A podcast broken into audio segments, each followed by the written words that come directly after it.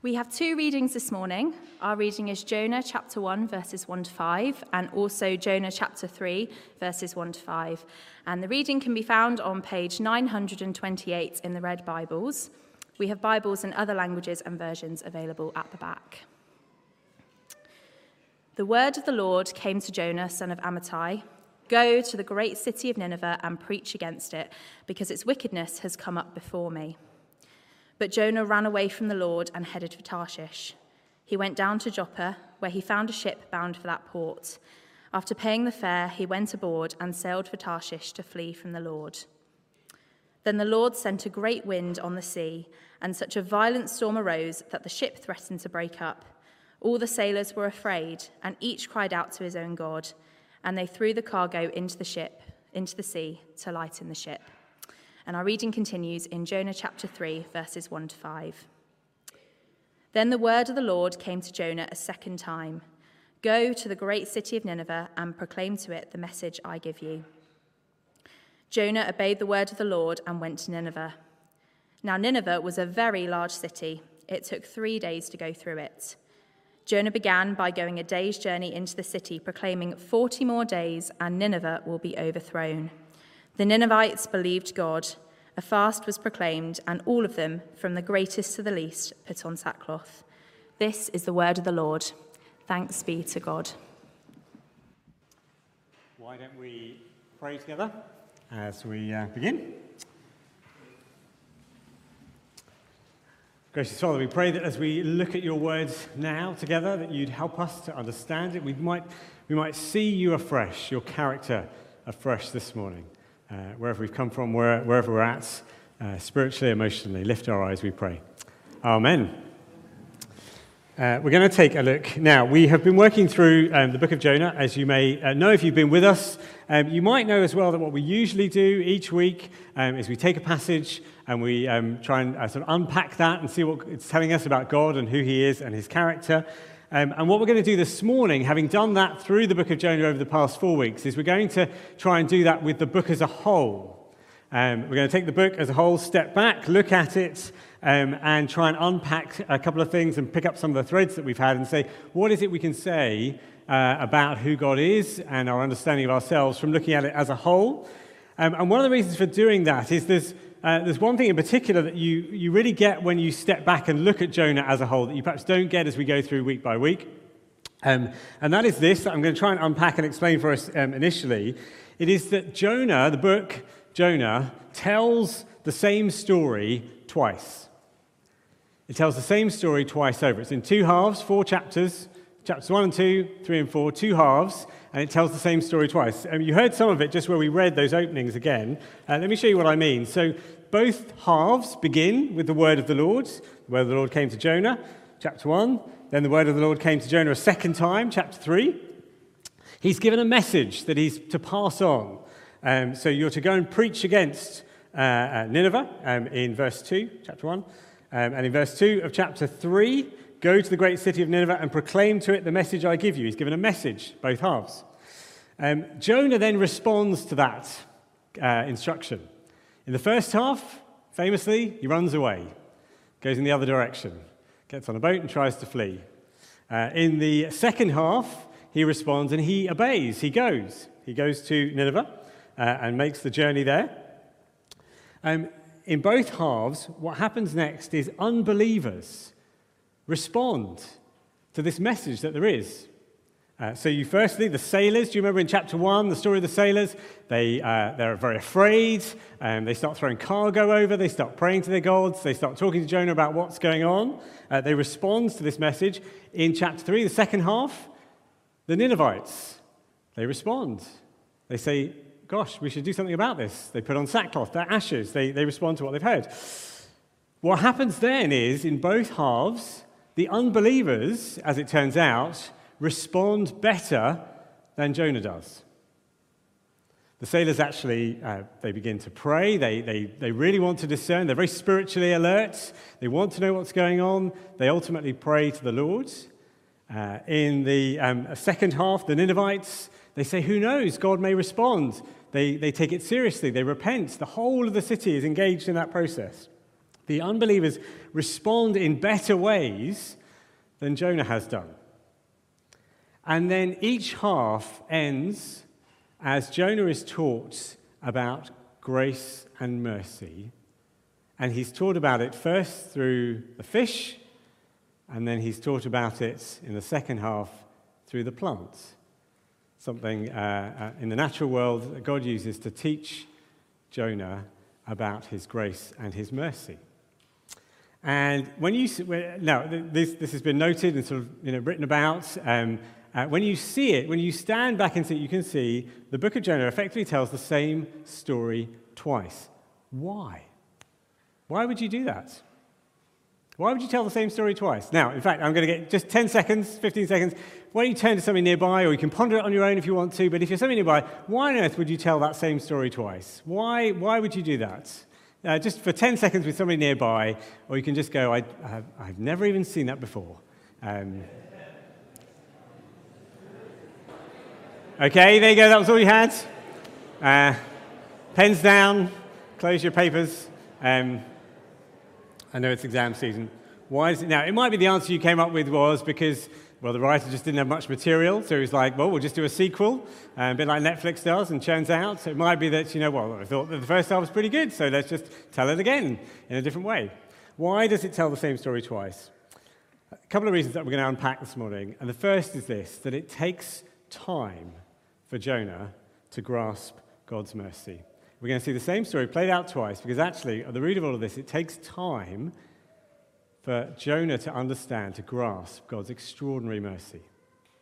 Um, and we'll come on and think a little bit about how much he benefits from God's mercy without even realizing it in just a bit. But firstly, it takes time. It takes time to grasp God's mercy. A couple of different ways you see that. He gets different experiences of mercy. When you stand back and look at the book as a whole, different experiences of mercy. So there's the fish um, and the plant are both ways in which he has helped, shown grace and mercy.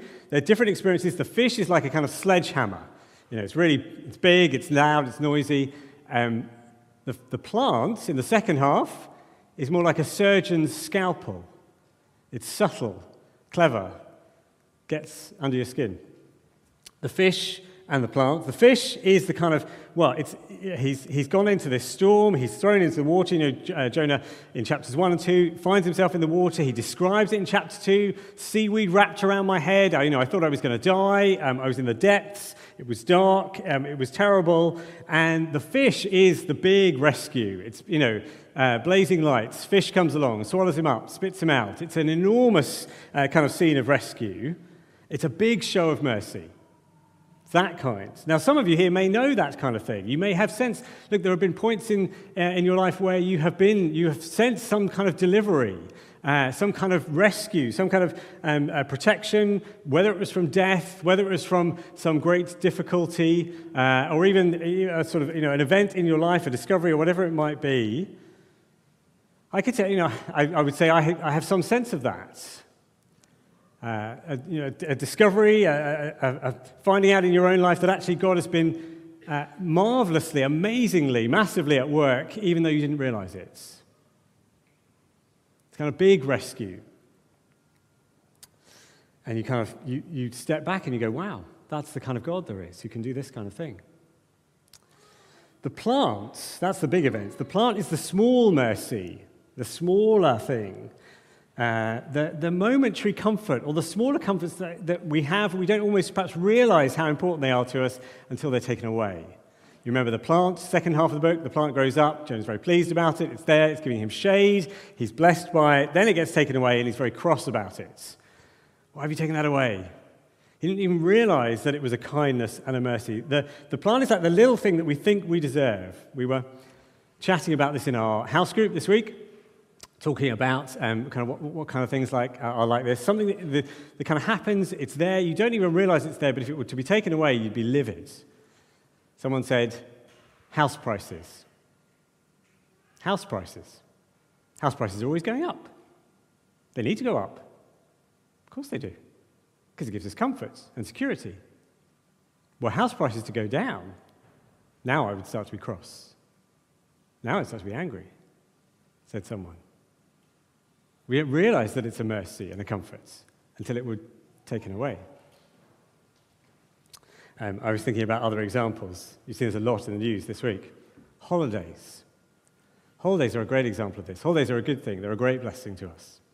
The idea that your holiday might get ruined or cancelled is enough to, to put people in an absolute rage. Absolute rage. Because we think we're entitled to a holiday. It's just always been there. We always deserve it. But if it gets taken away, God, what are you doing? I needed that. Do you see, the plants, it's a different experience of mercy. It's a kindness, it's a comfort, it's there. It's when it's taken away, then that we find we rage. Different experiences of mercy, different voices of mercy, Jonah hears. Different voices of mercy, the storm and the gentle questions. Uh, first half, it's a storm. It's loud, it's noisy, raging, it's terrifying. But in one sense, you know where you are with that. You know that you're in trouble. You know you need to cry out to the Lord. The storm, you know, leaves you in no doubts. It kind of says, look, get on your knees, pray. You know that you need the Lord. The gentle questions of chapter 4, do you remember when the, uh, the, the whole of chapter 4, we thought about this last week, is this dialogue with God, where he just asks the most probing questions and just leaves them hanging. The gentle questions, I think, are, I suspect these are probably worse in some ways than the storm. Uh, the thing that sort of nags away at you when God says, Why are you so angry about that? Why are you so angry about that? What has really got to you, Paul, that you are so cross that that has happened? What are you clinging on to in this world that you think is yours that is making you so cross? You see, the gentle questions, that's a different voice to the storm. But both are part of God's mercy and how he shows it to Jonah. Do you see, as you stand back, two halves. The Bible is so rich. The story of Jonah, I love, love, love the story of Jonah. And the book is so rich. And uh, uh, other writers have commented on how it maps onto the story of the prodigal son that Jesus tells. The two halves so remember that table that we had, the two halves, actually map onto the experiences of the younger and the elder brother in the story of the prodigal son.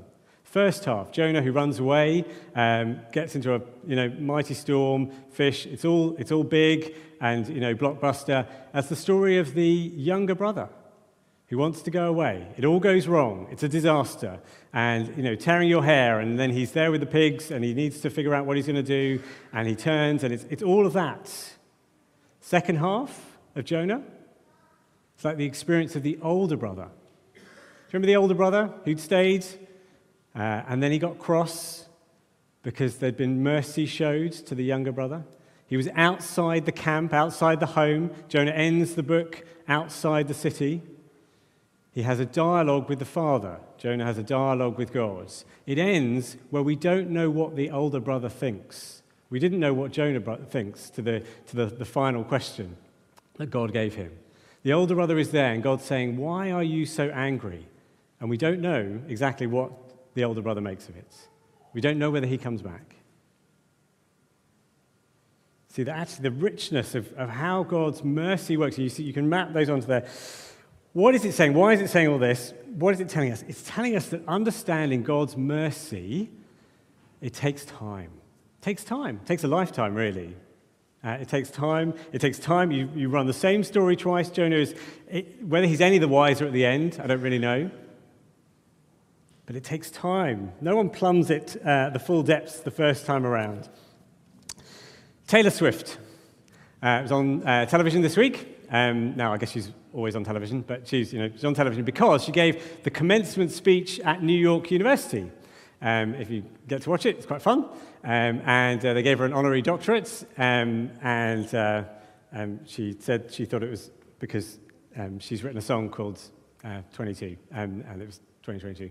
Um, uh, it's quite fun. She talks, uh, she gives them some wisdom and advice. You know, lots of critics then come in and want to kind of criticize her, but she put her finger on something that I thought was really interesting and quite uh, true. She talked about the fact that she was talking to these graduates, you will all look back, she said, at some point, and you'll look back in your life now and you will cringe at yourselves. You'll look back and you'll cringe. He said, Of course you will. He said, She does. And he said that is part of you. You will look back and you'll cringe about things. And in a sense, you see, understanding God's mercy and what it's like. And it takes time. Do I, I'm 45, do I look back 20 years and think I cringe about some of the things I did or didn't understand about God's mercy and His grace? Yes, I do. Will I, in 20 years' time, if I'm 65, the Lord allows, will I look back and cringe on what I don't fully understand now? Yes. We don't plumb the depths of God's grace and extraordinary mercy. You don't sort of box it up and, and, and tie it together. It's a lifetime of learning and of understanding uh, what He's done for us. And it's why I think that it makes um, uh, the second thing that we're going to look at all the more astonishing almost, all the more amazing in some ways. So Jonah takes time to grasp God's mercy, but Jonah benefits from mercy way before he understands it. Second thing, Jonah benefits from mercy way before he understands God's mercy. Um, let me tell you what I mean. So I've said the story runs through twice, and in one, in one sense, you get to the end of the story, and not a lot has really changed. Tim talked about this last week. We expect a character in a story, we expect them to develop and grow and learn things and kind of, you know, make some great uh, discovery about themselves. But actually, by the end, I don't think we're in much of a different place than where we started. Uh, we might remember a couple of points um, which were uh, where Jonah's uh, mercy seemed, or his understanding of God's mercy seemed really tricky to get a hold of. Chapter 2, Jack talks about this at, um, when we were looking at his words in chapter 2 and his kind of praise of thanks, a psalm of praise and thanksgiving. Near the end, verses 8 and 9, he describes how there's, there's those people over there and they cling to idols, but I, I praise you, God. So I'm somebody, I'm over here and I deserve mercy. I'm the kind of person who does the right things and I deserve mercy. And of course, there's still those over there who really don't deserve it. They cling to idols. But he's got these kind of two categories of people. But by chapter 4, where you think he might have grown and understood, uh, by the, at the beginning of chapter 4, remember verse 3, he says, Look, he's so cross at God for showing mercy to the Ninevites. He says, I knew you were like this. I knew you were gracious and compassionate. I knew you'd let me down and go and do what you do, which is forgive people. Because there are those over there, they don't deserve mercy, and they shouldn't have it. Of course, I should, because me and my pals, we are the kind of people who deserve it. And he's still, by the end of the book, he's still got the same two categories those who deserve it and those who don't. But we can see what that shows us that actually, in the midst of that, if he doesn't really change his view, if he doesn't really grasp very much, Jonah, yet all the way along, has been benefiting, benefiting from God's mercy, even though he doesn't grasp it. Let me give you a couple of, uh, couple of quick ways that you see that happen in the book. Think for a moment about what God doesn't count against Jonah. What is it God doesn't count against him? You could list them. Uh, well, his rebellion, his outright disobedience, first of all. The fact that he, you know, God says go here and he says, no, I'm going to go over there. Um, his arrogance in the face of God. Well, God, obviously, you don't know him as much as I do, so I'll be, I'll be dictating this one. His nationalist pride. An awful lot of that sense of who deserves mercy and who doesn't is based around we're God's people, we deserve mercy, they aren't, they don't. There's a kind of nationalist pride in him. God doesn't count that against him. Uh, his lack of thankfulness when he gets given a plant or when he's rescued by the fish, when, you know, the sort of, uh, his petulance in the face of God. Does God wipe him out for these things? He doesn't just sort of turn around and go, Well, I won't have anything to do with you. In fact, the whole book is basically saying, Okay, Jonah, reset, second chance, let's go again. Isn't that remarkable? He doesn't count those things against him. He doesn't say, I can't be dealing with you anymore. He says, actually, let's go again, Jonah. But what Jonah receives from God, well, he gets you know, a remarkable rescue. Uh, you know, fish shows up to, to, to save him. He gets the, the benefit of the, uh, the plant. He gets, in lots of ways, remarkable success as a prophet.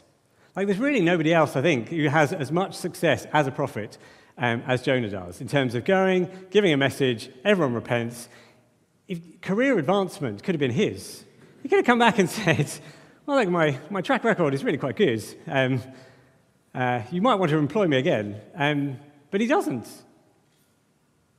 But he receives this remarkable success. He receives protection in Nineveh, this place of violence, um, where you know, the Lord looks after him. he has his own, he gets his own little place outside the city with a view of the city. You know, there's, there's so many things that Jonah is benefiting from. You see the blessings that he's shown?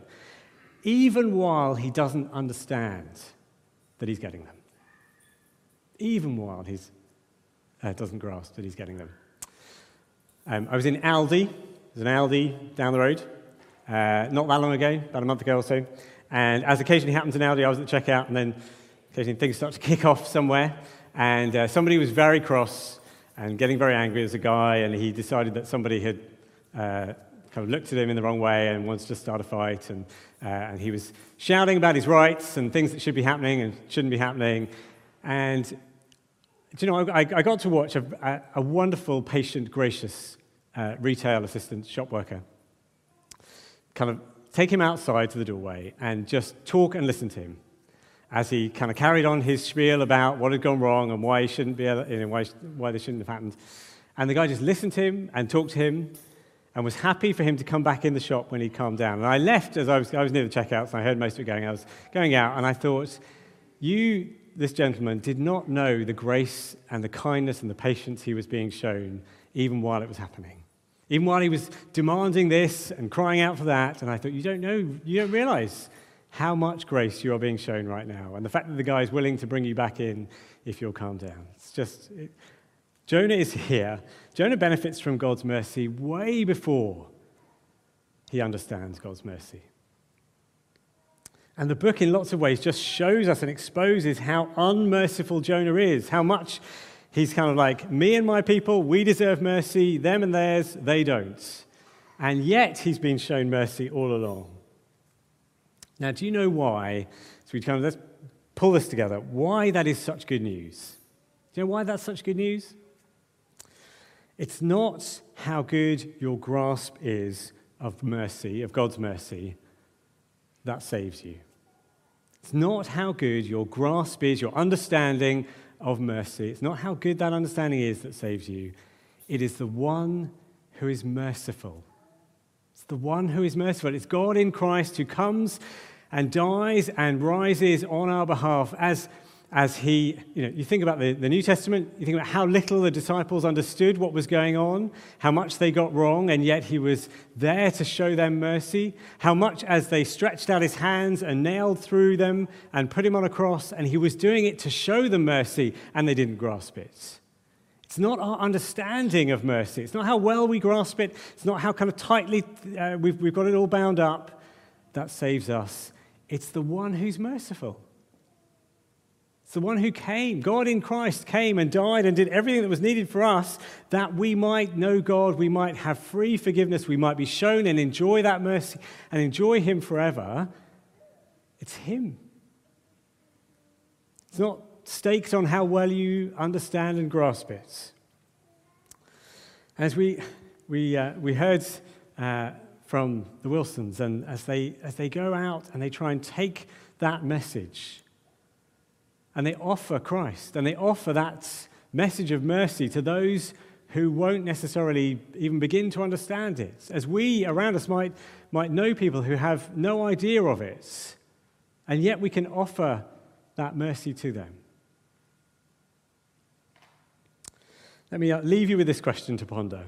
Um, we all here, and not everyone here by any means may necessarily call themselves a Christian, we all here will have a worldview. We'll have a, we'll have a worldview or a set of principles, a set of beliefs, uh, uh, some commitments that we have to things. We'll all have that.